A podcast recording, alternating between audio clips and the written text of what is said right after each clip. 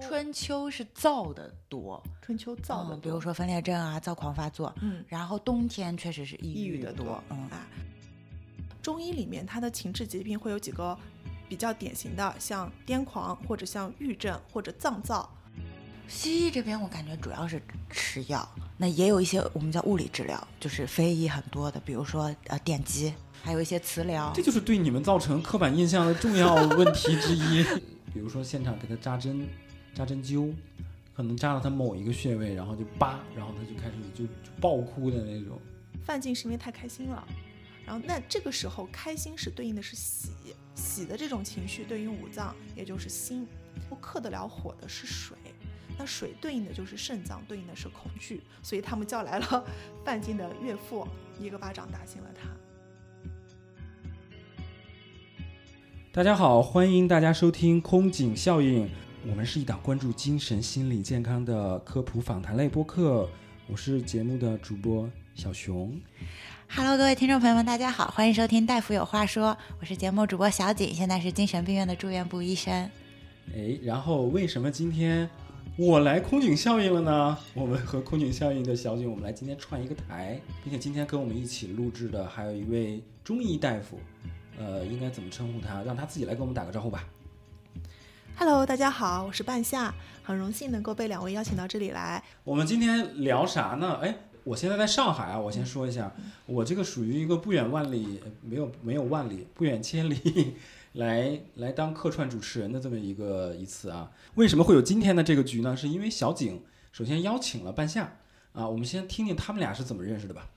我就是那个时候我自己其实对中医这方面挺感兴趣的，也想补充一下知识嘛。其实我做节目的一个私心就是跟各种各样行业的人也聊一聊，补充补充自己的知识。然后我当时就问了问周围的人，哎，有没有中医大夫对我们这个节目感兴趣，愿意来说说这种情绪方面的问题、饮食方面的问题啊？然后就联系到半夏，然后半夏是肛肠科医生，中医的这个肛肠科医生。然后他就发现，在他们这个门诊上，虽然可能是便秘呀。肚子痛啊来的患者，但是看到后面可能焦虑抑郁的也很多，我们就进行了一个交流。对，因为来我们医院里面就诊的患者很少是主诉是因为精神问题来肛肠科就诊的，来肛肠科就诊的除了普通的这种痔裂漏这种普通的肛肠疾患，还有就是便秘、肛门疼痛、腹泻这一类的症状，我们就经常发现病程很长的病人他会。跟你沟通起来是会有一些问题，他而且会主诉失眠啊、焦虑啊、心慌手抖这样的症状也会有。这个时候结合他的症状主诉，我们就发现他不仅仅是一个简单的肛肠科患者，他可能还伴随着精神症状。你们是怎么发现的呢？关键是，小景，我不知道你好不好奇中医是怎么来诊断对方有心理问题的？不是，我甚至连中医是怎么诊断我都挺好奇的，因为我自己相对来说比较陌生嘛。嗯。然后我我对中医的。这个理解还停留在望闻问切，就是老老中医馆大夫红木窗这种级别的。就是你中医其实你说中医有一个专门的诊断，中医是怎么诊断的呢？我们是望闻问切是手段，但是我怎么去判断人这个好有问题或者没有问题？我们主要是根据他的症状。你准确点来说是根据一组症状。中医里面它的情志疾病会有几个比较典型的，像癫狂或者像郁症或者脏躁。会有这样子专门的这种疾病所精神疾病所对应的这种病名。癫狂的应该就是犯禁吧？癫狂它是一种精神疾患的一个总称，它分为癫和狂。哦，对，癫的患者呢，他是以精神过度的一种抑制表现。他比如说他会表现为一种很淡漠，或者是麻木、沉默、喃喃自语，一个人默默在那里嘿嘿嘿笑，就这种情况都是属于癫的范畴。嗯，那狂的范畴就比较。就是相反，它就是一种过度的兴奋活动为特征。那它可能会表现为这种非常的狂躁，然后喜欢，呃，就是坐不下来、喧嚣、打人、自伤。我们还有一个很经典的这个登高而呼、弃衣而走，就脱了膀脱了衣服光膀子跑来跑去，啊，这是一个很典型的一个描述。这就是癫狂，它是对所有就是精神有问题的一个患者的一个总称。嗯嗯，所以我们中医的。病它一般是一个症状作为我们这个疾病的一个概括。嗯嗯嗯嗯。那我想问一下，中医你们在日常去遇到类似有情绪或者心理问题的患者的时候，你们是如何进行？就是面就在在现场啊，你们有没有会对他们进行一些这种疏导啊？你看我的时间，就就比如说我今天门诊人不多，我有足够的时间去跟他交流，那么我觉得就是是有足够的时间去跟他进行一个去探索一下他的焦虑的点在哪里，然后尽量的去解决他这个焦虑的引引发焦虑的最根本的这个原因。嗯我我是这样，小景，我不知道你原来有没有关注过啊？我是真的有见到过有患者去看中医，然后在那儿就边看边哭的，啊，嗯，会的，就是而且就是不停，哭完了当然可能会好一些哈，甚至可能有的人是，呃比如说现场给他扎针扎针灸，可能扎到他某一个穴位，然后就叭，然后他就开始就就爆哭的那种。这么神，那这个是这个穴位导致的这种情绪疏解的功能。那么半夏跟我们来说一下什么叫开四关嗯还有命题 提问环你这个有点难到我了，啊？因为对开四关这个问题难到我了，因为我不是一个专门的这个针灸科的一哦，个大没事，我夫。重新来，重新来，对不起，对不起，对不起，对不起。但是你说的这个问题是有的，就是两个方面吧，就是第一，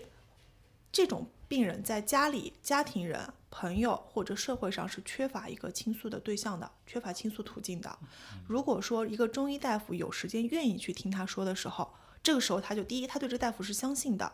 他觉得这个大夫能够解决他的问题，那么防备心一旦放下来，很有可能就是一个心理上的一个突破。还有一个就是说，你刚才也说了有针灸，因为你这个抑就是情绪上的问题，它有可能是跟我们的这个气机不畅是有关系的。如果我的针灸可以刚好的解决他这个问题，气机的通畅可能会带来一个行为表现上的宣泄，也会让他症状相对来说都会好一点。嗯，小景，其实这种情况在我身上就发生过。哦，就是我在去年有一个阶段，那个工作非常不开心，然后就压力大到，呃，其实开始觉得，比如后背疼啊、不舒服呀，然后我就找医生那个赶紧说扎扎针，然后当时就是给我开四关，嗯，其实那个症状本身当时缓解的那种感受不大，啊，就稍微舒服了一点，因为我其实本身也没有特别疼，但是我真的是在那个针扎完了之后，当那个大夫跟我说了一句说这个破班不上也就罢了 的时候，我的确我当时我就哭了啊。你知道还有我见过呃，知道之前还有我们呃大夫有话说的这个，就当时跟我录节目的这些大夫，他说其实有一些时候他们也比较怕。遇到呃，可能其实他心理问题更严重的人，他呃他说有些患者来找他们看病的时候，不是他会写自己的这个症状，然后他说他写六页纸，好，小作文，对，然后大夫说拿到那个纸的时候就说，我靠，这我还给你读一遍吗？就是，所以就是还是还是挺多的，讲实话。哎，跟你讲更好玩的，这篇小作文放在这里，你挨个回答了他的问题之后，这些问题就像没有回答过一样，他会再来一遍。你遇到过这种吗？小姐？我因为我自己现在还在住院部嘛，但是我之前有听，甚至是不是我们精神科，就是有这个神经科的大夫，就是看头晕整合门诊，他们有一个一个疼痛科，一个耳鼻喉科，一个神经科的大夫，三个大夫就是坐在一个诊室里，然后头晕来了就可以一站一站，像体检一样，刚好三科会诊。对，昨天哎，昨天我们的群里还有人在问头晕的问题呢。他说他问我们说，就发了一个特别简单的，说这个头晕，然后晕的想吐，然后直接就问说，嗯，该去挂哪个科？我说哇哦，那你这个厉害了，就你就这么描述一下症状的话，那你就先从耳鼻喉科的耳石症开始看，看到最后的骨科、神内，你都可以走一圈排除，因为头晕是一个特别复杂的问题。而且就是在这个头晕整合门诊，我有听当时的老师抱怨，就是说这种焦虑，然后因为自己太焦虑了，他其实更关注自己内心的一种体验，更沉浸在自己的情绪里，他其实不太能跟周围的环境、跟周围的人互动，所以你会发现，你给他解决问题，其实缓解他焦虑是有限的，他还是沉浸在自己的那个漩涡里。嗯对我最近就碰到一个这样的病人，就是开完刀之后他有很多疑惑，然后我就说，那你把你的疑惑告诉我，我来一一给你解答，就列出来三个主要的疑惑，我一一解答完说，我说你记住了吗？记住了。第二天带着三个疑惑再来问一遍，然后我说你记住了吗？记住了。然后我说那你给我背诵一遍，我把这三个问题反问一遍给你，他就给我描述了。然后时隔大概半个月了，他又来了，还是那三个问题。那所以一般遇到这种情况的时候，你会建议他去看心理科，或者像小景他们这种更专业的，应该叫精神精神科科吗？嗯，他会跟你一般我会推荐他去打针灸先试试，因为我觉得他并不能够严严格的算是一个精神病人，他只是比较焦虑或者说比较强迫。嗯，嗯，但这种病人就算来了精神科，可能他的整个我们叫依从性啊什么的也不会很好。好，听不进去。嗯哎哎，那不好意思，我有一个更多的问题啊，就是这个人到什么情况下你们会强强制的收治他？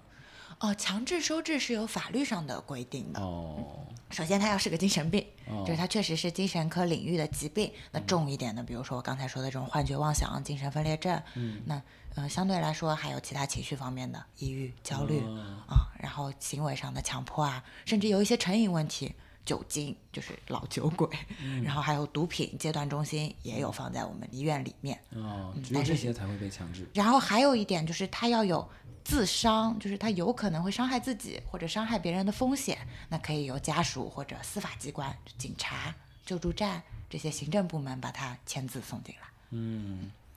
呃，半夏，你没有遇到过类似情况比较严重的吗？有，就是有一个肠梗阻的病人，但是而且他痔疮非常的严重，也是因为长期便秘了。然后其实就是你们那里是有诊断的，就是是抑郁症的。嗯，然后他来了我们医院之后呢，其实很简单啊，就是如果只是一个痔疮，很简单的一个手术就解决了。但是在术前准备手术的时候，他有要自杀的行为，啊，被我们护士拦下来了。哦，嗯，这个确实是挺危险的。那他最后是怎么样呢？是先去看了精神科，还是说先把，还是最后继续做了手嗯，术？我们还是先保守治疗了，选择了保守治疗。哦，哎，中医现在有没有什么医院是有没有什么中医院是专门的精神医院啊？没有，因为精神问题在中医里面一般是划在内科范畴的，那没有一个专门的内科是看精神科的。现在倒是有一个，有些医院会放一个疼痛科门诊，就是对于这种自我感觉有疼痛，但是或者感觉异常，但是没有实质上有器质性毛病的病人，他们会安排去有这么一个科室，或者有一个失眠专科，他可能也会囊括一部分精神有问题的患者。嗯，就可能会有一些医院，他可能是会以这种中医的治疗方式为主导，对吧？对，嗯，那哎，那我就在想，你说原来在没有西医的时候，就古代呃叫应该叫古代吧，民国以前吧，嗯 只有中中国中国只有中医的时候，那个时候，你说人出现了单纯的这种心理或者精神问题，那他该咋整呢？也没有人陪他唠，你说。就我前段时间刚好看了一个就是很老的电视剧《胡雪岩》，胡庆余堂那个嗯创始人、嗯大商人、红顶商人，然后那个电视剧还是正方形的像素、嗯嗯嗯扎像素那种，啊，四比然后三的啊，对，然后他有一个我忘记是四姨太还是五姨太，就是嗯他娶回家的一个小老婆，大宅子里关着不舒服，他就不说话。然后当时他们就觉得他是温病还是什么，就是给了一个名字。嗯最后他们用那个什么灵隐寺上的石龙子给他弄了一个避瘟丸，然后给他吃。所以其实中医也是有，就是在更早的时候也是有这种情志方面相关的疾病的名字的，是吗？很多。你像刚才有提到过这个有一个癫狂，嗯，还有提到了有一个郁症，郁郁症症是什么？就是抑郁的郁，我觉得这个名字就很很能理解了，基本就是它的症状表象基本就跟现在的抑郁症很像了。古代的人，我想想会因为什么抑郁？娶不上媳妇儿，好像也没有。然后还有一种病名就是叫脏燥，脏脏，对它脏啊？就是脏腑的脏，啊，躁就是比较躁动的躁，吃瓜子儿吃多了上火。呃，跟火沾那么一点点关系，它更是就是更容易发生在一个阴虚的一个女性身上，就是现在来看，可能更像是一些中年更年期的一些症状。啊，嗯，更年期，小景，你们那边更年期会就是所谓到更年期这个年龄年龄阶段会有这种数量上的明显的增多吗？就是精神科。嗯，但一般这种患者就是他可能更多去内分泌科啊、妇科啊，就是去进行一个调理。对我们那种精神病院，就真的还是相对来说可能离大家的，就是日常生活会比较远，所以有些人他可能也不会第一次就跑到这里来。嗯，然后等他来这里的时候，可能更多的确定是一个精神方面的疾病了以后，他提及他其他就是属性，比如说我我现在在更年期，或者我的生活状态是怎么样的，相对来说就会比较少了。哎，现在就刚才呃半夏说到的最后那个就叫脏躁脏躁，嗯，然后我我想到的可能是比如说像更年期的这个女性嘛，就是从你现在比如精神科的收治的患者的这个数量上来看，有没有什么比较典型的年龄、性别，或者说一些其他的特征啊？每一个病就不太一样，像比如说厌食症这种，可能就是年轻女性多；那焦虑的话，就是年轻大、工作压力大的人群也有。然后还是像刚才提到的，可能面临一些更年期，就是我觉得从人的心理层面上来角度来讲，但凡我能找到一个其他更确切的原因，嗯，比如说是更年期，甚至比如说，哎，我觉得好像跟季节、工作压力有关，大家就会比较排斥，把自己认为是就是情绪病、精神病。然后他就是会去内分泌科看啊，会去中医调理啊，嗯。但但凡我有条件，我都把我老公换了，我都不至于会有这个 更年期的这些问题。哎，其实我有一个问题也想问小景，就是你们精神科会有严格的界定，说我认为这个人是绝对的一个正常人吗？我可以评估他是一个正常人吗？就有一个明显的分界吗？嗯，我们是这样的，就是人来了以后，我们首先认为他是异常的，就因为他毕竟被人送进来了，呃，证证明我不是异常的。不是，就是，但是，比如说，我们找证据发现，并没有一种疾病名称能解释他的这种行为，或者他的行为异常程度没有到一个精神病的程度，然后我们就会开始跟家属说，哎，好像还可以，然后我们就会打一些比较轻的诊断，比如说抑郁状态、焦虑状态这种，其实在我们心目中就等同于正常人，或者应激反应，就是受刺激了，说明白了啊。我们打这些诊断的时候，其实更倾向于认为他是没有这种长期慢性的精神病，嗯。但是我觉得，因为我们医院是针对于面向一个老年群体，我们的老年患者更多。我发现其实有一个老年人的精神问题，其实也是蛮严重，但是好像不太有人会在意这个问题。对呀，就像我刚才说的，你觉得更年期妇女的一些所谓精神问题，真的有多少人从精神的角度去关注吗？我觉得很少。对，还有老年人，就是当当他开始丧失一些基本的生活自理能力的时候，就是那种无助感的所带来的抑郁状态是。对，我之前聊过一个做老年人纸尿裤的公司的一个老板，他就跟我讲，他说：“你以为老年人这个不爱出去旅游，是因为他真不喜欢旅游吗？是因为他可能现在已经出现失禁的情况了，所以他不愿意出远门啊。”我之前看过一个数据，就是大家提到自杀这个词的时候，可能更多想的就是年轻人、城市人，工作压力大。其实，在中国，自杀率很高的群体是农村老年男性啊。嗯，农村就是可能本来对于这个呃农村男性来说，他的主要的自我价值就是跟劳动绑定的。是的。那他当他失去这个体力劳动的能力的时候，他的这种自我认同感就非常低。而且相对来说，那边诊疗的条件也比较差，也有一些比如说农药啊这种唾手可及的东西。然后，呃，男性在这方面的冲动性和行动力又会比女性更强一点，所以农村老年男性的自杀率很高，自杀的成功率也很高。自杀成功率还因为有百草枯吗？百草枯现在都不让用了吧？应该是我记得，哎，这个真的是我没想到的耶。嗯，是的。所以其实老年人的这种情绪问题啊，也是一个被忽视的点。老年人其实应该去你们这儿去的比较多了，那就是。对，就我们我们有一些卧床的老人，一开始的时候他们是很焦虑的，他们有非常非常强烈的诉说欲，但是无论是护工或者是家里人或者是保姆，是没有人愿意跟他们那么长时间的去聊的、沟通交流的，他们更多的选择是给他一点安定，晚上睡觉。啊，我们那儿可能也差不多。好的，我抛出一个你们俩都可以谈的话题啊。关于老年人，你们觉得子女不愿意倾听他们，那我就想问，像我爸妈这种，我说什么他们都不听的这种情况，他永远在我这儿建立，我永远在他们的面前无法建立信任的情况，该怎么解决？他们现在就是，嗯，就只要是不是我说的话，他们都愿意信。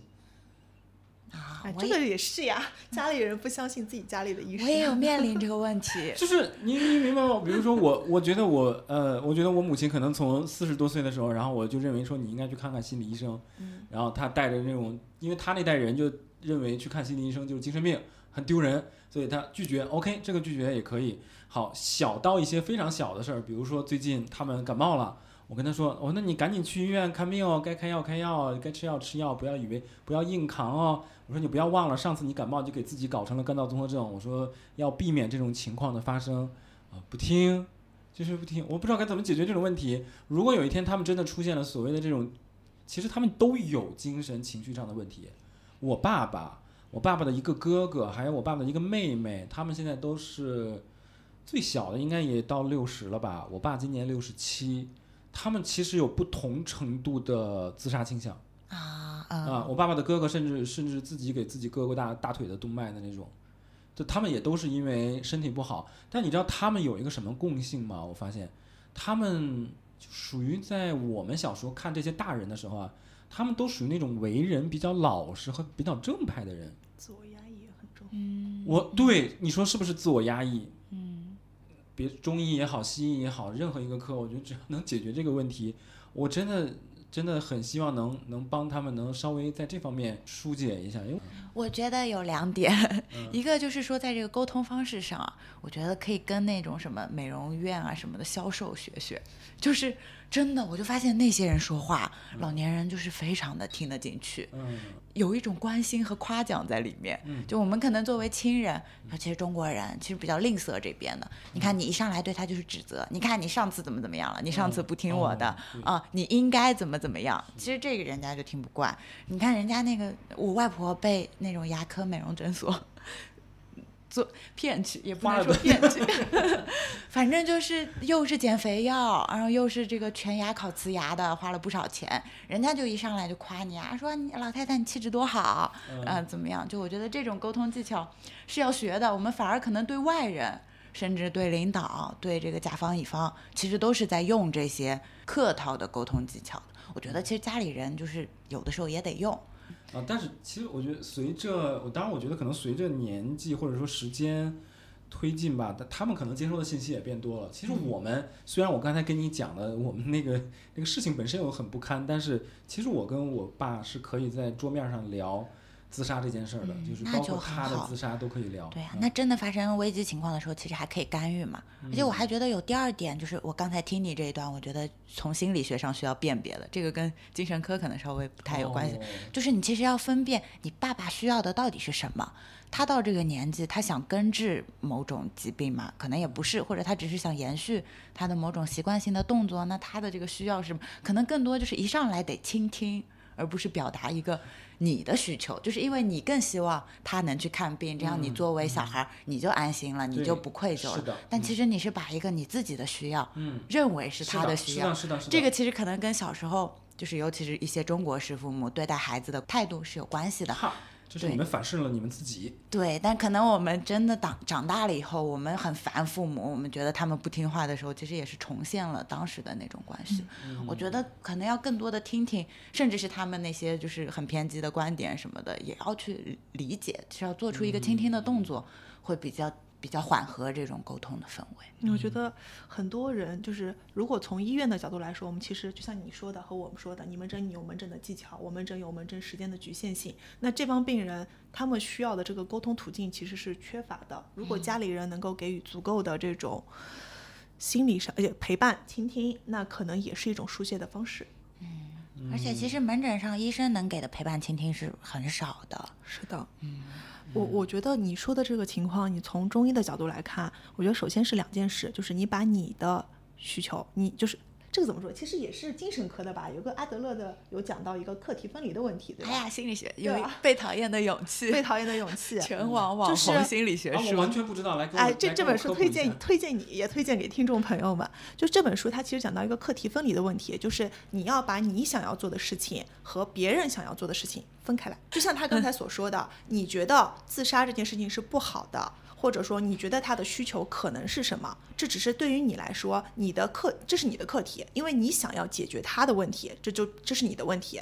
那对于他来说是什么呢？就他是不是真的希望被解决，或者他可能想要解决的问题，并不是你所理解的，那是他的问题。嗯，所以我们要分开来，就说我想要做这件事情，但是这件事情的，就是别人未必是这么想的，不要把他的需求和你的需求混为一谈。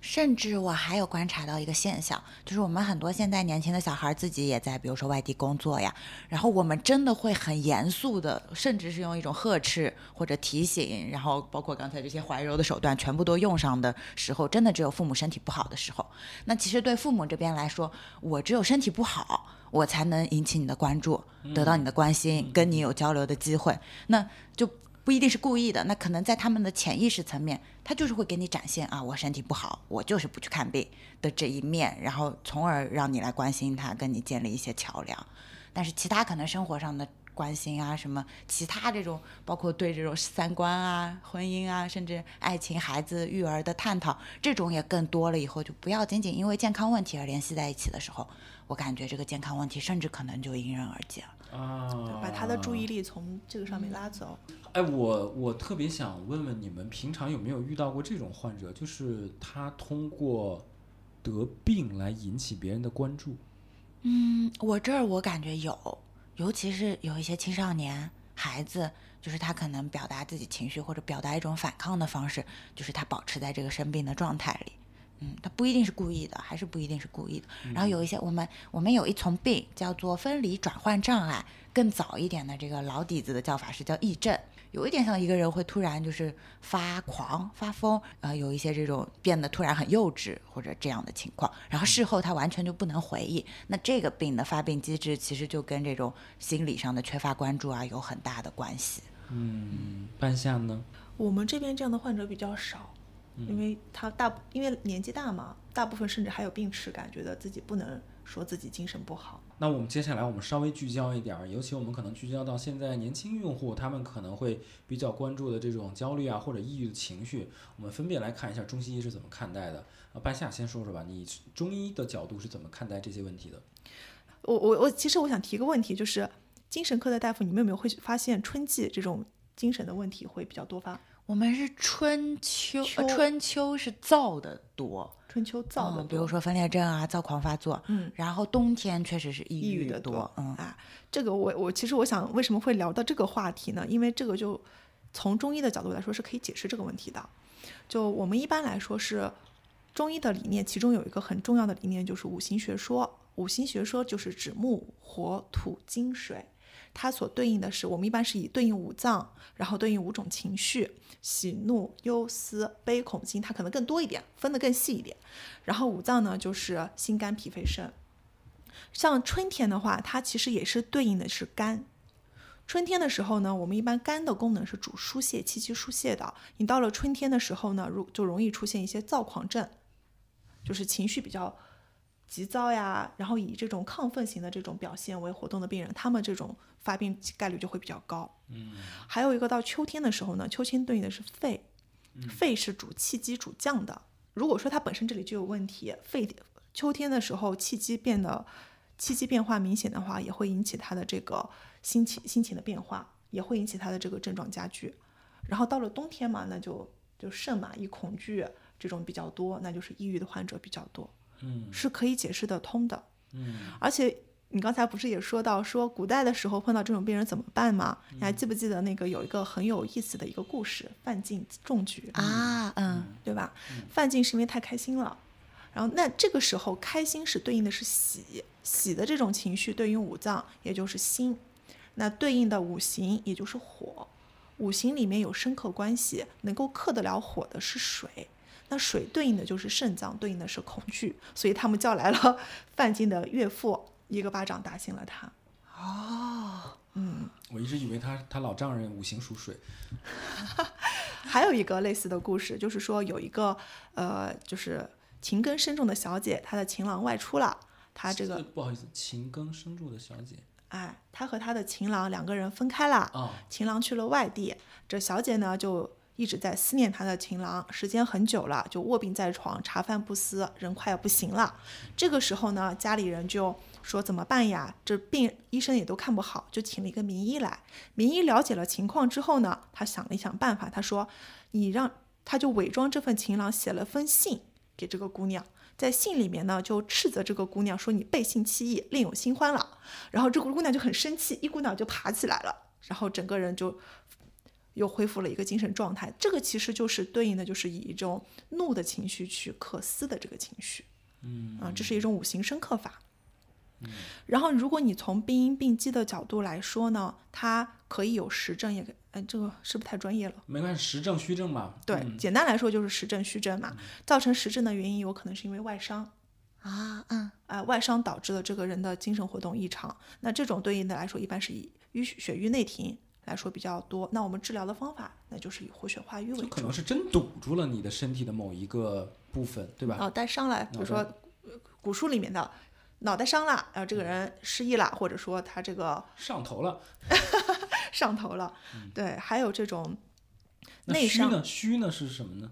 哎，实还没说完呢。啊，实还没说完啊。啊实的话呢，还有就是我比如说我这个思虑过剩了，或者说我很生气，我这个肝气郁结，气气机不顺，这种情况下就会导致我们的这个五脏失养，气机瘀滞。那这种情况下也会也是一种实实症，它的对应治疗就是一种疏泄气息，让我的气机重新运行起来。化解淤堵这样的方式进行治疗，那一般就是什么，呃，柴胡疏肝散啊，这种比较多见一点。还有一种就是痰蒙心窍，痰蒙心窍。对，呃，王熙凤说油油是的，是猪油只蒙了心，是吗？就是你痰蒙了心，你这个人做事就没有脑子啊，就做出来一些非正常人的举止。啊，这种呢，一般我们中医也有一个比较典型的一些方子，比如说这种焖石滚痰丸啊、半夏厚朴汤啊，这些都是比较经典的，也是蛮有名气的一些方子。嗯从虚的角度来说，就是这个人损耗的太厉害了，心神虚失养了。这种情况下，就是也会出现，它一般会表现为是一种嗯癫的这种嗯癫，就我们刚前面就是以那种，嗯，不是以狂的形式表现，以郁症、癫症为主。它就是治疗方式就是以补益气血，以补为主，调整心脾、养心神。好，那小景，那你们又是怎么去，比如说日常是去治疗所谓的焦虑抑郁的这个患者呢？焦虑抑郁的患者都用的是抗抑郁药，那可能还会辅助一些镇静催眠类的药物。嗯，那精神病学主要其实主要就是对症嘛。然后会建议他，比如说，哎，你要不要找找心理治疗师、心理咨询师啊？但是这个就是在这次门诊他是不行。你比如说，我们医院如果有有这一面，他就会推荐。那有些医生他比如有自己比较信任的合作的呃个体的或者机构的咨询师，也会进行一些转介。嗯，就是差不多是这样一个体系。这个其实你就能看出中西医的不一样来了。刚才小景其实已经说了，他们其实呃更注重的是对症的治疗。那中医呢，还是对有在对因吗？如果要从中医的角度来说，我觉得引起他每个人真的是有精神问题的人，他其实是有一个心结在的。嗯这是他的原来的原因，还有引起这个除了引起的原因之外，还有他的一种行为模式、思想习惯，嗯。然后紧接着会带来一些身体上的病理表现，就比如说我所表现出的这种喋喋不休，我有便秘，我有或者胃肠道的症状等等。作为医生，我最开始最解决的肯定是他的身体上的症状，嗯，就是中医治也是先治那个症。先从症状症状来解决。嗯但是我感觉中医和西医它对阴的归阴的方法就不一样。对你看他说到的就是这种五脏啊，然后包括气啊、血啊，其实是一个更整体流通的东西。但如果西医它在归阴的，它越来越细了，近几年，就是前几年可能还是某一种化学地质、某一类细胞，然后再近几年就到某一个基因位点。嗯就是它其实是往小的分子的东西上去归因的。那你们医生在日常进行呃治疗和诊断呃诊断和治疗的，那你们医生在日常进行诊断和治疗的时候，你觉得这种越细的归因会真的有效的提高治愈率吗？嗯，我想想该怎么说啊？就是这种越细的归因会导致一些药物的迭代更新，就是科研上的进展，然后可能就是拿到临床药物这边来了，然后你再跟这个患者解释这个病是为什么的时候，你如果能拿出一个很细的、很硬的，好像看上去很科学的东西的时候，他其实会更好的幸福嗯，更适合高知患者。啊，应该是这种感觉。是的，但是对于没有我我说个题外话，嗯就对这个其实又跟就又跟药有关了，其实对，但是我整个西医它更多是一个统计学，就是分类学。我感觉西医就是我先命名一种症状，尤其是像我们精神科，有的时候某一组疾病的原因，甚至可能是我偶然给这一类患者吃了某一种药，我发现有用。然后回过头来，我再看，哦，这个药是作用在这个靶点上的，那是不是这种病就是因为这个靶点呢？就是西医在这个发展的过程中，甚至会有这样的故事。嗯，就它其实更多还是一个统计学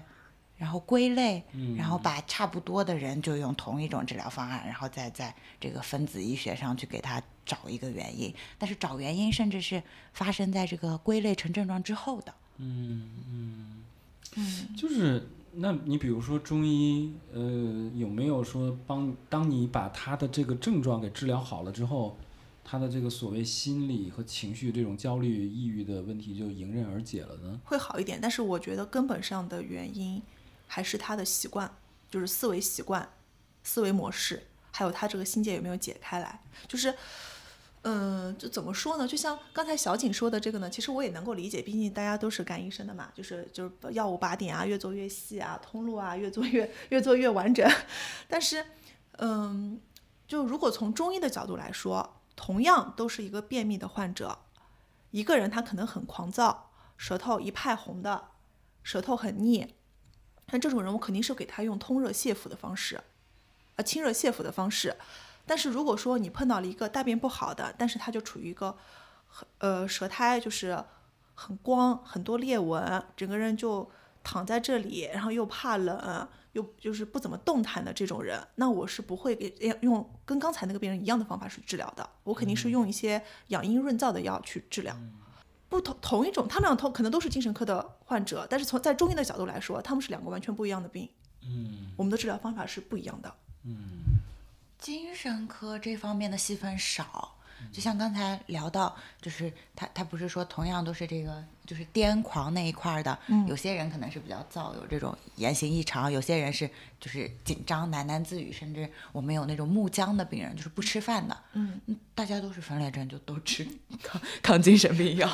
嗯，但是我们会有某一些某一类患者，可能啊这个药效果比较好，那采取这种经验性的是有。呃，那我想问一下啊，那除了你们除了各自除了比如吃药以外，还有什么其他的治疗手段吗？西医这边我感觉主要是吃药，那也有一些我们叫物理治疗，就是非医很多的，比如说呃电击，还有一些磁疗这。就是对你们造成刻板印象的重要问题之一，对吧？再加上美国恐怖故事第三季的这种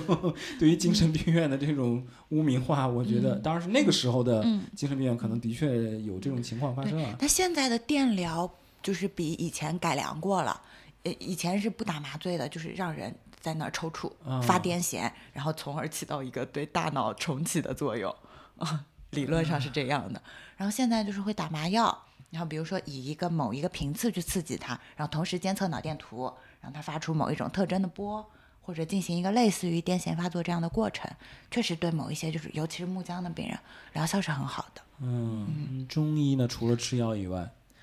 嗯手段多了。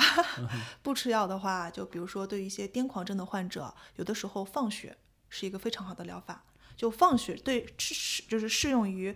一切红肿热痛归属的实证。清热嘛，放血。对，嗯这是一个就是比较就是典型的一个手段。还有一个手段呢，就是你刚才说的针灸。嗯嗯，特别是我自己是有这种有有能力、有体证、有功底在的针灸医生，他的治疗效果会更好。嗯，那精神病院这两年就是也是为了多元化，它也会引入一些心理治疗，包括针灸啊，有有的医院也在做，有的医院啊甚至还会有中西医特色结合科。嗯对，然后除了针灸治疗还有很多，比如说我们去，呃，就比如说我们可以去做导引，就导导引是啥玩意儿？导引呢，它可以说是，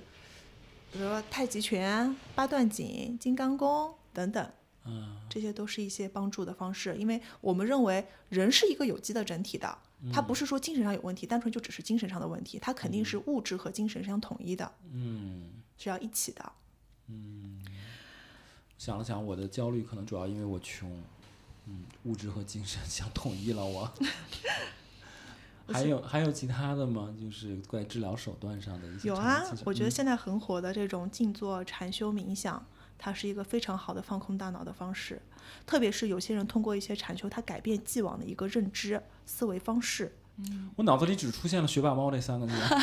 是什么？学霸猫，学霸猫那个新生灵，身心灵，身心灵这个著名身心灵博主啊。那我们这边跟这个就是禅修这一类比较像呢，我们会专门有康复科，就是在精神病院里面也会专门有康复科。那康复科平常就是会做一些团体的什么绘画治疗、艺术治疗，就病人在那画画，还有一些就是我们那里有一个叫森田疗法的疗法，森田，嗯，是一个日本人提出的，哦，我以为是要在大森林或者田地里奔跑。就是那个日本人的名字叫森田正马，他提出了一个他觉得符合东方哲学的一种东东方人自己的心理治疗。嗯嗯，就是什么第一期你要绝对卧床，修身养性，然后第二、第三期要从事轻体力劳动和重体力劳动，恢复自信，然后最后建立社会交往。就是康复科会有一些这种，包括音乐治疗啊、舞蹈治疗，就相对来说。跟那个电击疗法是不同画风的，比较对。嗯比较温和的。是这个样子。呃这个音乐治疗，你们的具体疗法是什么呢？我特别想了解一下。我们在医院里实际操作的是由康复师来操作，给他们听歌，具体的比如说分析，让他们谈一些自己对这个音乐的感受这种的。颂钵算是音乐疗法吗？什么？颂钵就是噔，你想着那个，就是拿一个钵盂敲的那个，这我就 这是身心灵的 现在一大手段啊。嗯，这个算是吗？我也不是很能了解。但是你从中医的角度来说，它还是从工商角徵羽，从还是从五行入手，啊，还是从五行入五行和手。五音嘛，对应的。嗯嗯，就是大概在零几年的时候，我们那个时候就已经听说某一些诈骗的人，然后开始搞颂钵疗法，然后让你买他的钵，一个钵大概几万块钱。结果我这两年发现，哦，这股潮好像又起来了。哎，我也可想从事这种。我想把一些比较正经的，比如说刚才提到的森田疗法，有一个我们现在在医院里做的，也是日本人提出来的，叫内观疗法。就是坐在一个屏风面前，想别人为我做了什么事，我为别人做了什么事，发现我多么受恩惠，从而产生一种愧疚的心情，然后就能促进自己康复。就是有有类似这种的，就是借助一种忏悔和感恩的方式 去培养正向心理。我对，那我想问你，你是怎么看待这种身心灵疗法的？就是偏这种五花八门的心理治疗对，刚才就反正我们说到的这些，嗯，首先我也挺感谢他们的，因为他们在医院里是一个收费项目，对于对于这个精神科来说，是一种丰富的创收手段。嗯，然后同时就是有了这些疗法的介入，我们科变得丰富一点，也确实消除了一些大家的歧视，这个是我很赞同，就是大力发展五花八门的心理治疗的一个、这个嗯观出发点。嗯只要别跑歪了就行。但是你说它具体的疗效，就是尤其放在比较重性的精神分裂症的患者上，我觉得确实还有待商榷。有肯定是有，但是需要需要很主动的参与。其实，你这么一说，你知道吗？原来我一直有一个观点，是我认为中医是最应该大力发展身心灵产业，或者说进入身心灵产业的。我现在觉得不是，应该是精神科才应该是大力进入身心灵产业的这个主力。嗯而且我就觉得一些这种精神科的专业知识。就是通过这个身身心灵这条路径进入大众视野，比如说跟中医啊，甚至跟佛教啊这种联系在一起了以后，接受度会更高。嗯，嗯，明白了吧？你还是和宗教在一起的，我中医还是和宗教在一起的，最后就是你知道吗？就是我，我觉得现在就是学界有一个很尴尬的地方，正儿八经的中医不能往这个方向，嗯但是我们都知道中医是起源于哪里。嗯，对吧嗯从中医的角度来说呢，我觉得在现在的，就比如说医疗体系啊，或者公立医院的这样的一个制度，就是医疗制度下面，嗯可能不太适合中医去发展这种身心灵的项目。嗯但是其实这个东西是和中医是息息相关的，嗯因为在中国的传统文化里面是非常讲究于心的一个静养的。哦，对，你就比如说心，怎么养呢？他每天突突突突突跳，说的就不是这个心，对不对？对，有人说调心嘛，就说我们我们中医里面最讲究什么？阴阳调和，有阴有阳。我们现在社会更多的是什么？是不断的在卷，不断是在动，大家是静不下来的，他不会去休息。所以其实我们更缺乏的是让自己的心安静下来的这样的一种能力。心安静下来，真的会对健康有帮助吗？小景，你觉得就是所谓从你们的角度来讲，会关注比如说希望内心宁静这件事吗？你们又怎么判断内心宁静不宁静？如果就是精神科，就是看患者，医生看患者的角度来讲的话，你只要没有坐立不安，没有十分钟找我一次敲门，我就觉得你挺安静的，我就会在病程录里记录患者在世，安静休息啊，无不是主诉，就是今天无事发生。嗯，但是比如说作为一个精神科医生，我们确实也会接触到大量的这种心理学啊，包括比如说对现在的社会家庭啊各种各样的压力有一些自己的见解，但这个确实是属于超出，首先就是超出学科理论的这一波医生可能更会具备的一个人文素养。嗯，但我我感我对刚才那个你说的这个安静下来，我倒是有一些感悟。嗯我觉得其实现在社社会节奏那么快，你全安静下来就做一个佛系的人，其实不太现实。那好像会是一种回避型的行为，就是我不管了，我要安静，我要专注自我的提升啊，那什么钱啊、外面的压力啊，我都不管了。那其实也也有点隔绝，很难融入社会。走向另一个极端嘛。嗯，我自己的理论是，我觉得就是呃，焦虑它作为一个这种驱动力，就是因为你感到焦虑，你才会去做事情，才会去卷。那这种状态跟刚才说的安静啊、修身养性，其实是要一个调和、一个平衡的。嗯就是我可能有一段是安静的时间、宁静的时间，然后在某一一些场景下，我其实确实又是感觉到焦虑的。那这个焦虑是作为一个驱动力存在的。嗯，这样会更好一点。嗯，我你说，嗯嗯，我我觉得可以理解小，我觉得小景刚刚说那个话特别好，就是你不可能要一直静下去，你也不可能一直动下去，你肯定是一个动静结合的状态。嗯，那我觉得，呃，现在的人缺乏的能力是一种不被思思想掌控的能力，就大脑它是一个工具，但是就像我们我们刚才提到的这些病人，他们会强迫性的思维，他们会被自己的思维不断的带着跑。就是我我们去思考一件事情的时候，我们是借助思想去想它的原因，如何去发展，最后如何去达成目标，借助思想。对，可是我们现在很多人的状态是，我不断的在想，不断的被思想所裹挟，我不能够停下来。我想好这件事情之后，紧接着下一个念头就冒出来，我接着进沿着这个念头继续往后就是你说的那个思虑过多是吗？你刚才不知道啊，抱怨我不知道啊，就是，但我因为我又不是这种情况，嗯，我的思虑过多是，我的思虑过多是在于，比如我身边的朋友经常会说我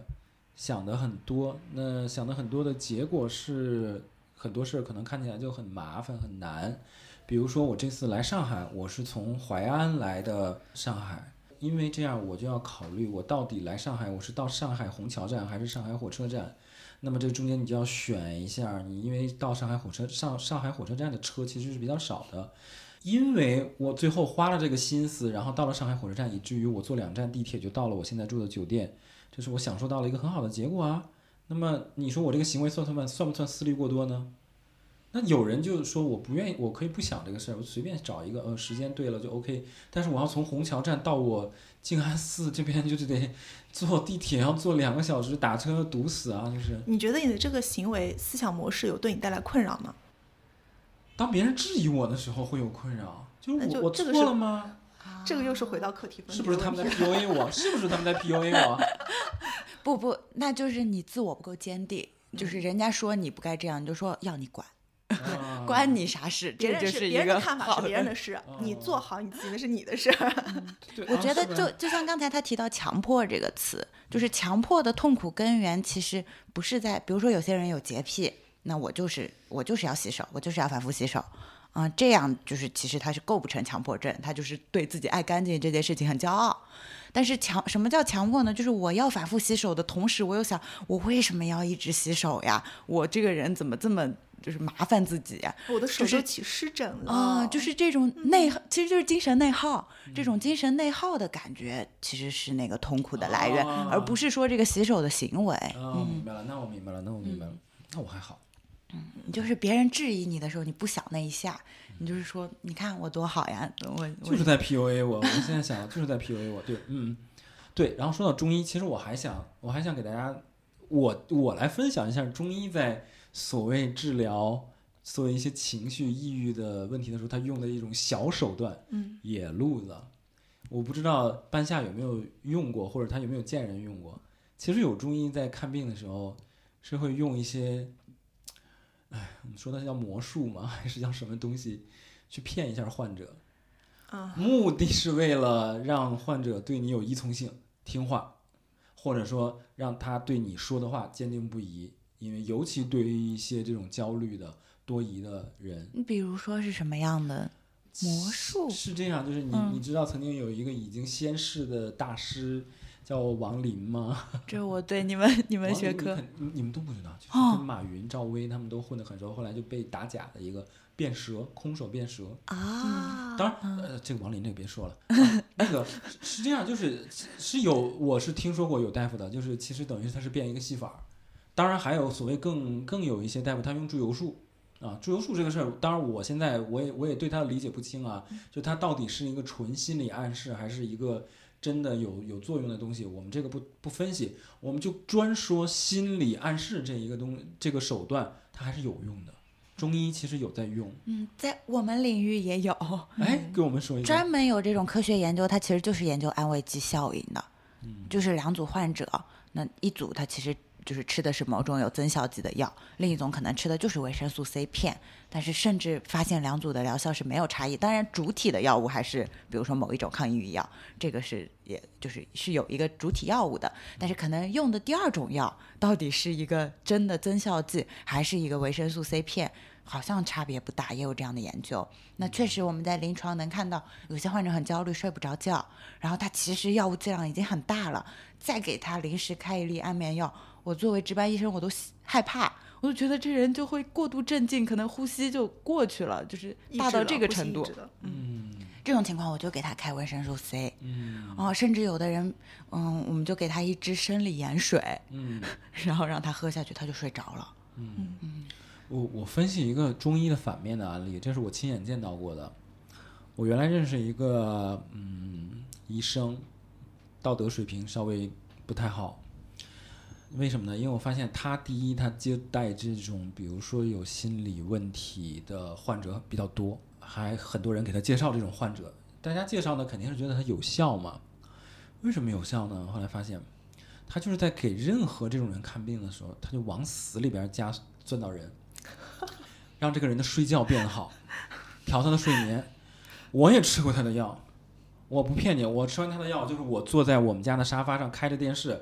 然后我就头就低下去，然后就是人就感觉要要睡过去了。然后同样的这个话，我看到过他给其他患者治病的时候，患者跟我说了同样的话。很多人这种心理情绪状态不好的时候，其实是因为，比如说他身体一直，比如说一直失眠，他身体一直处在一个疲劳的状态，嗯他回不过来神儿，那他就当然会觉得情绪也不好，心情不好。就像你说你，比如说你睡不好觉，你的情绪也会不好，对吧？你不吃早饭，你有时候也会情绪不好，对吧？他他让你睡眠的变好了，第一他会感觉吃你这个药好歹有变化，第二是的确可能你的这个精力，我们说的对吧？旺盛了一点。对，旺盛了一点，他会觉得有效。但事实上，后来那还是我比较对中医的了解很粗浅的时候，我不懂。我说，哎，你看这个人还挺挺厉害的。后来发现他给谁开都是这个套路。这个这个，当然对于患者来讲，可能你你你不多见一点医生，可能你分辨不出来。但就是我我其实想说的是什么？就是。呃，我这边可能的确来的中医比较多，我们也真的不是说说中医是万能的，或者说每一个中医都 OK 的。其实是就是我我觉得我觉得我跟小景咱们做播客最大的一点，其实是为了希望大家能够去避免遇到这种医生，或者说当你遇到这种情况的时候，你有一个甄别的能力啊。我就我说个题外话，嗯，还有没有其他的关于比如说治疗手段上的，我们还可以再再说一说，或者有些案例也可以。我们那里确实有的时候也会，就是采取一种类似于老娘舅那样的，就是调解的这种。我们正式一点有家庭心理治疗啊，会把尤其是青少年出现问题的时候，会把父母都叫过来，一起叫到治疗室里，然后四方会谈嘛，父母、孩子还有治疗师。但我围观过那个家庭心理治疗，就是确实在精神病院里面的时候，效果还是很差的。就一个家庭，他如果孩子都能出问题到精神病院以后，往往就是治疗师会被这对父母就是气得都说不出话来。这是环境导致的病。我反正这种也有，我我我这半年啊，听大夫说，呃，尤其一些儿科大夫说，他们说现在的小朋友的心理问题呈现出一个逐渐高发的这么一个状态。嗯，然后大家也都说，其实就所有孩子的问题，其实都是家长的问题嘛。嗯、中医这边有什么观察吗？神不宁，气机不定。神不宁，气机不定。我最大的感受是刷手机。对，还有你像为什么就是孩子的很多焦虑是来源于家长，那家长的焦虑又来源于哪里？我觉得还是一个社会大环境的问题。啊，那你说手机，当然你说的手机广告这些东西也是大环境的一部分，他们也有很强的这种吸引人的注意力啊，导致浮躁啊这样的因素在。我有一个感受啊，就是呃，我不知道这个是能从中医的角度解释，还是从西医的角度解释。我觉得呃，差不多二十年前吧，二十年前的时候，我是能够，嗯，每次只做一件事儿，在一个时间段内，比如说这个时候我看电影，在家啊，我就专注的看电影，我甚至连个东西都可以不吃。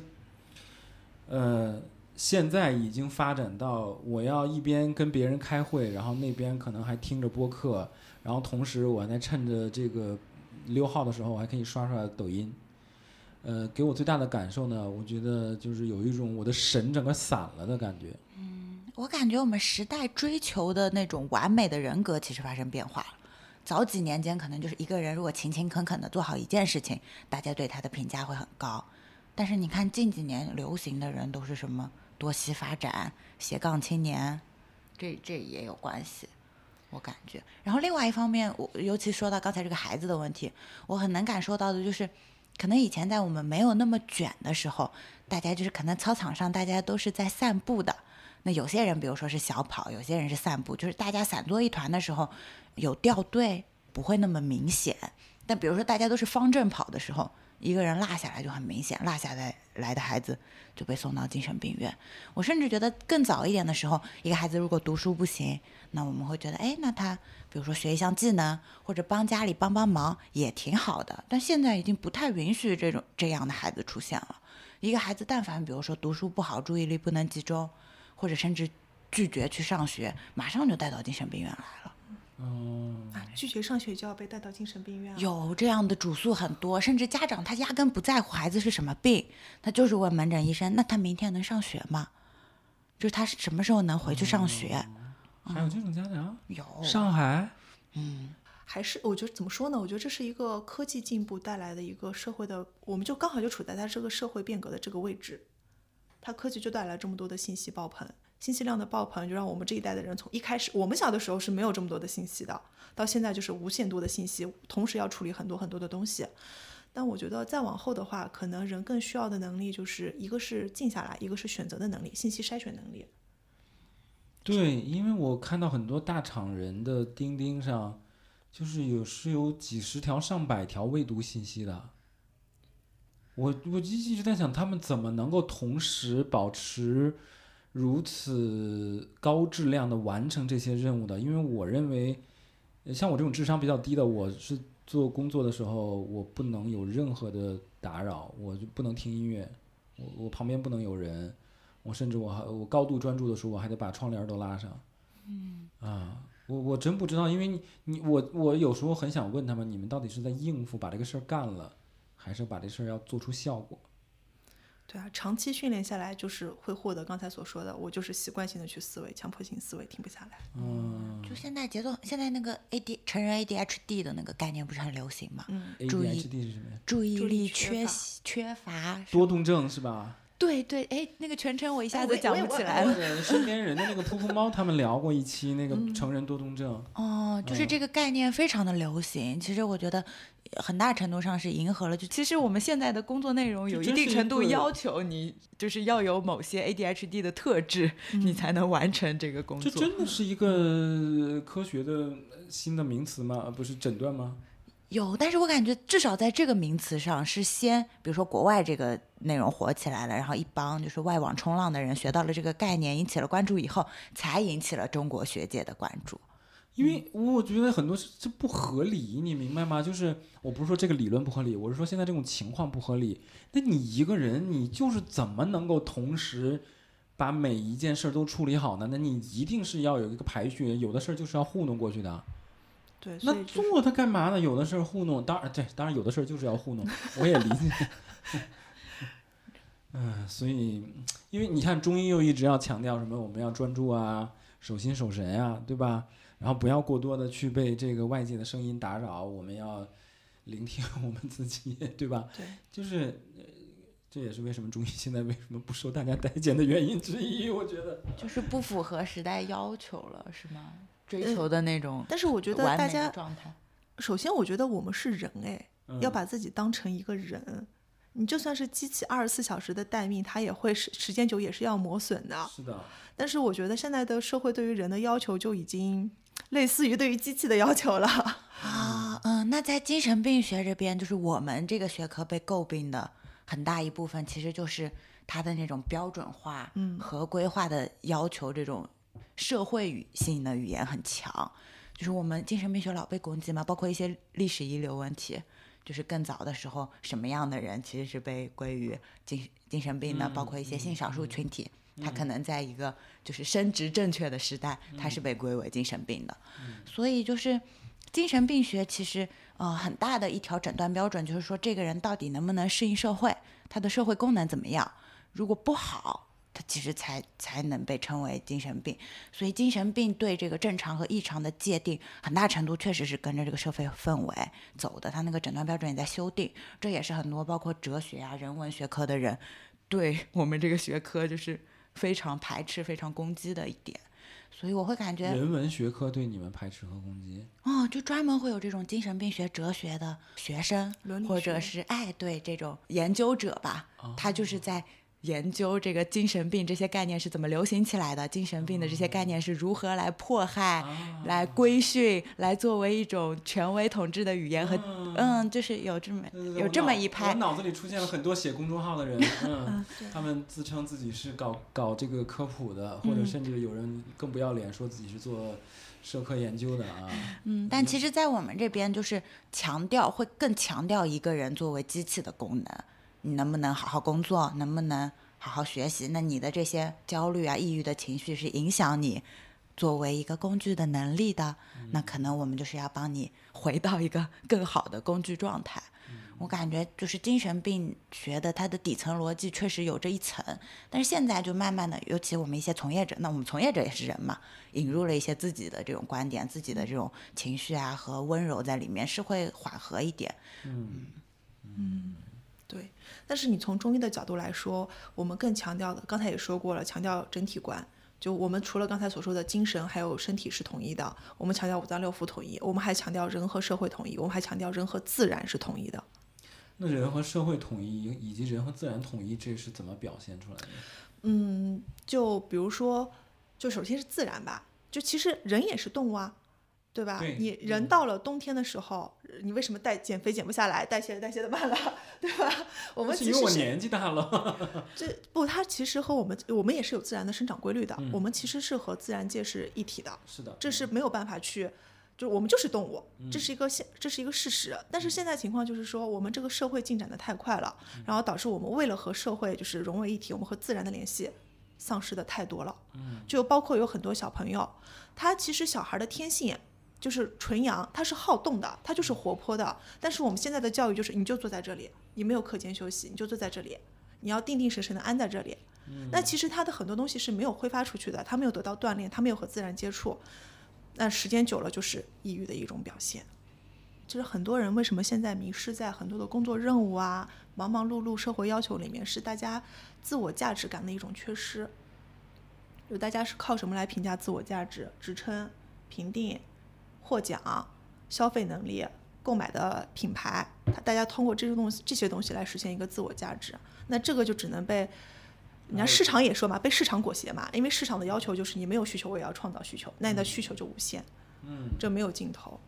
大家可以学学我们这些做播客的播客主们，我们不靠那些东西，我们靠 我们靠做播客来实现自己的价值，带来正反馈。那要给小熊和小景点个赞。但也会有情绪问题啊。我刚开始的时候就是流量焦虑就很严重，因为我不知道我做这个事情是不是正确的，我就需要一些数据上的、功利上的反馈。那现在我发现，哎，跟大家坐下来聊天很开心。我是一个那种很内向的人，我通过这个平台能有交流，就是开始能专注自己的体验了以后，反而会对这些功利性的评价不那么在乎。哎，我突然想问一个问题啊，那你这个听起来像是你自己对自己进行了一个有效的干预，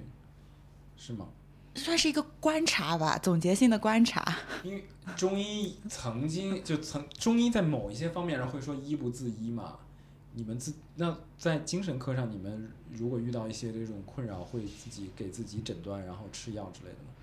首先，我嗯，我们之前有出过一期节目嘛，然后嗯也是讲我们就是精神科医生自己的心理问题。然后我印象很深的，三个医生那对我印象很深的一条评论就是有人说啊，原来精神科医生自己也有病耻感。就我感觉，因为精神科医生他一定程度上是代表了这个学科，我要去给你下你是正常还是异常的这个审判的，所以精神科医生的白大褂是有一点这种权威色彩在的。那他身为一个权威的角色，当他出现问题的时候，他给出评判的力度就会下降。所以，尤其是在比较好的医院、学术水平比较高的医院，我能感受到那种对医生角色的苛刻要求。在这种情况下，其实病耻感会挺重的，就是我会很害怕，我有情绪问题这件事情被患者、被其他老师知道，他们会不会觉得我不够格？啊，嗯哎，那我觉得这个中医真的没有任何这个困扰，因为经常有很多中医跟我说啊，今天一看一上午看了二十二三十个患者，还，都是老年老年病的这种，真是沾了一身的病气，就是会这么说的。嗯，其实我们中医来说，我们哎怎么说呢？就是我觉得标签这个东西贴上去就很难拿掉，所以我们很少给病人直接贴这个标签，或者说直白的告诉他说你去看精神科吧。这种话是很少从我们就包括我们这一班这边医生这边嘴巴里说出来的，因为我们觉得你人一生不可能没有任何的情绪困扰。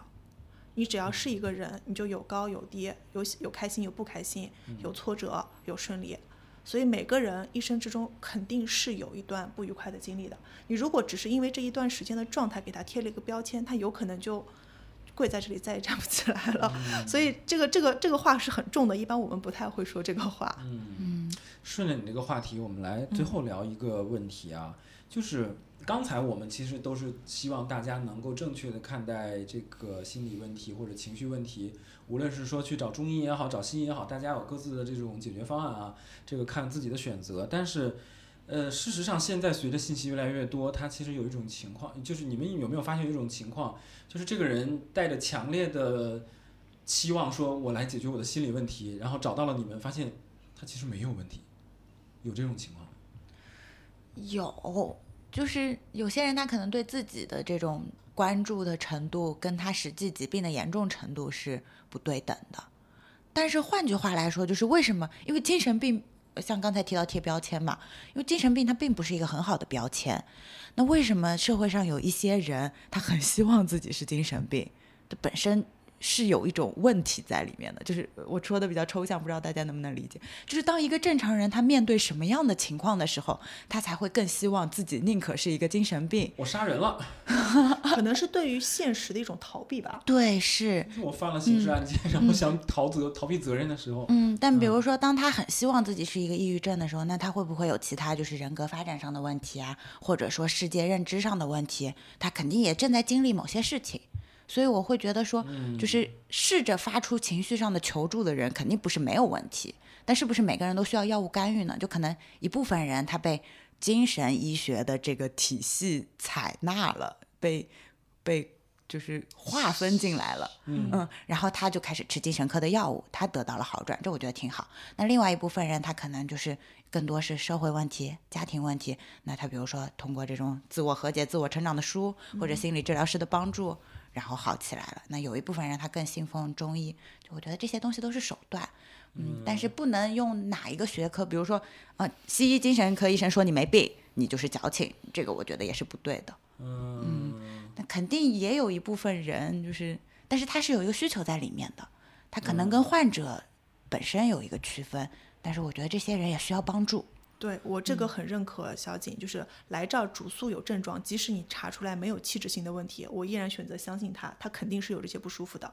或者说，即使他可能不舒服没有那么严重，他把它夸大成这么严重，这是一这也是一种释就是信号的释放。嗯嗯嗯，对，因为比如说刚才我在提到说，现在小朋友可能越来越多的这种心理问题的患者更多的时候，我也曾经问过别人，我说是真的现在小孩儿的心理问题变多了呢，还是因为大家的这种筛查手段变得更便捷了，所以更多的有问题的人被暴露出来了？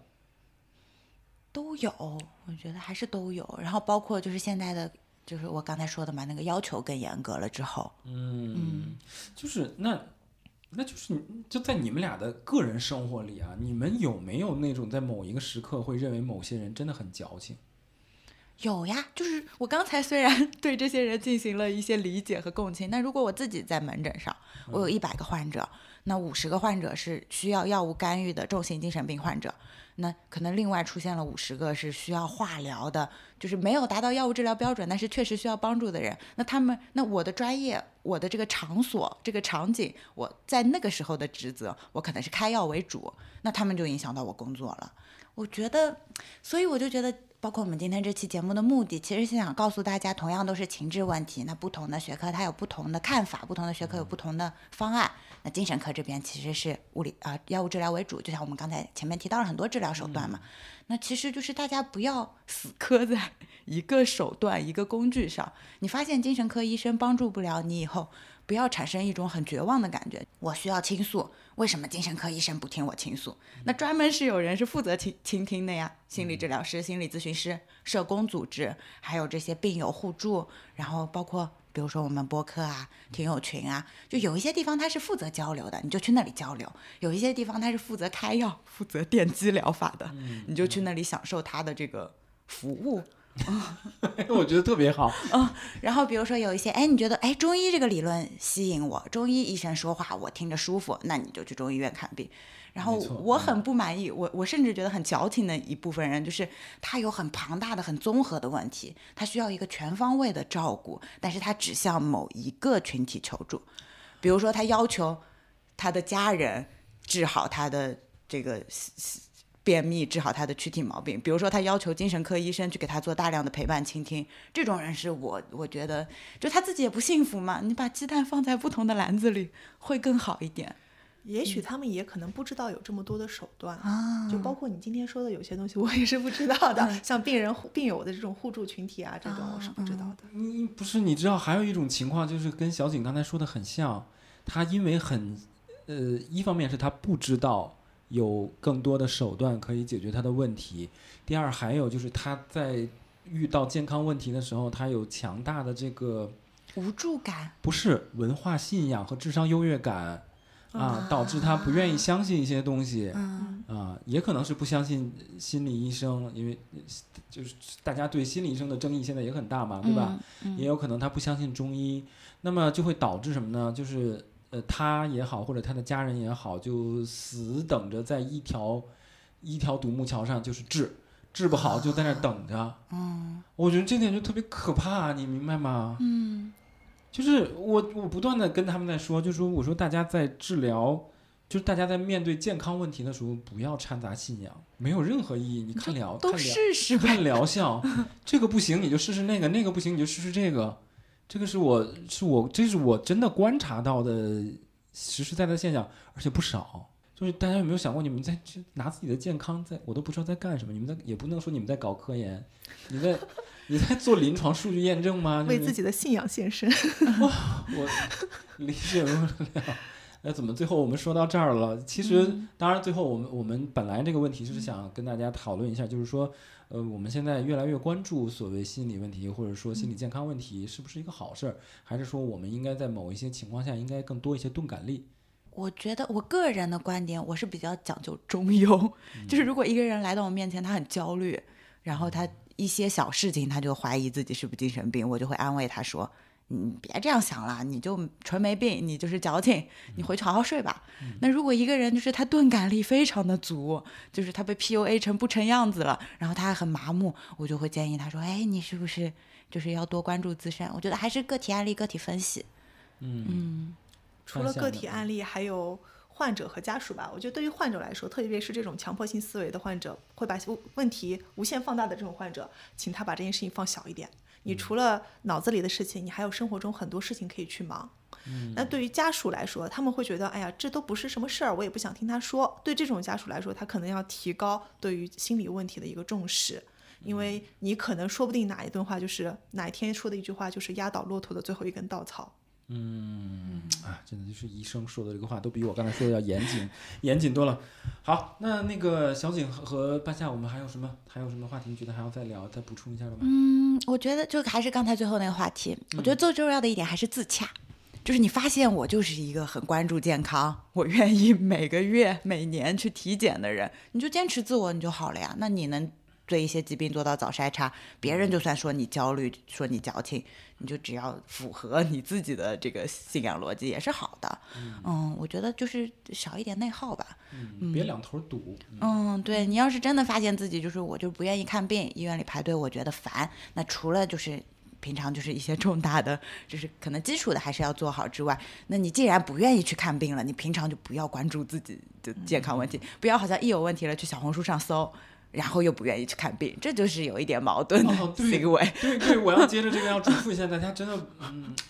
我我再强调一下啊，我我我不知道小景是怎么定位空警效应的，它的这个内容属性啊，我我真的觉得大夫有话说不是一个这个科普，不是一个科普内容。呃，我我觉得就是我们没办法通过一个播客让大家成为具有专业医疗技能的医生，你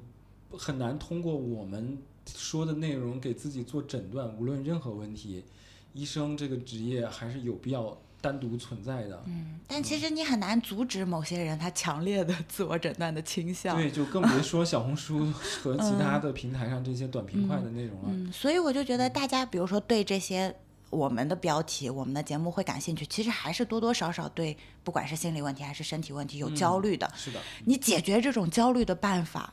根治的办法，真的就是去看。加我们的听友群。啊、一方面就是 了解更专业的知识，然后你不要就是好像哎，我焦虑上来了，我听了一个节目，啊，我好像完成了一个自我诊断，我就又放下了，嗯这好像就有点划走、哎姑息的感觉。嗯真的推荐大家去加小景空警效应的听友群，没事多在那儿进行一些化疗。嗯 好吧，那我们今天差不多就聊到这儿喽。就现在是几月份了？十二月份了。希望大家冬天都都过得更好一点吧。其他也没什么了吧？那就我们就这样，好，好，拜拜。好，嗯，拜拜。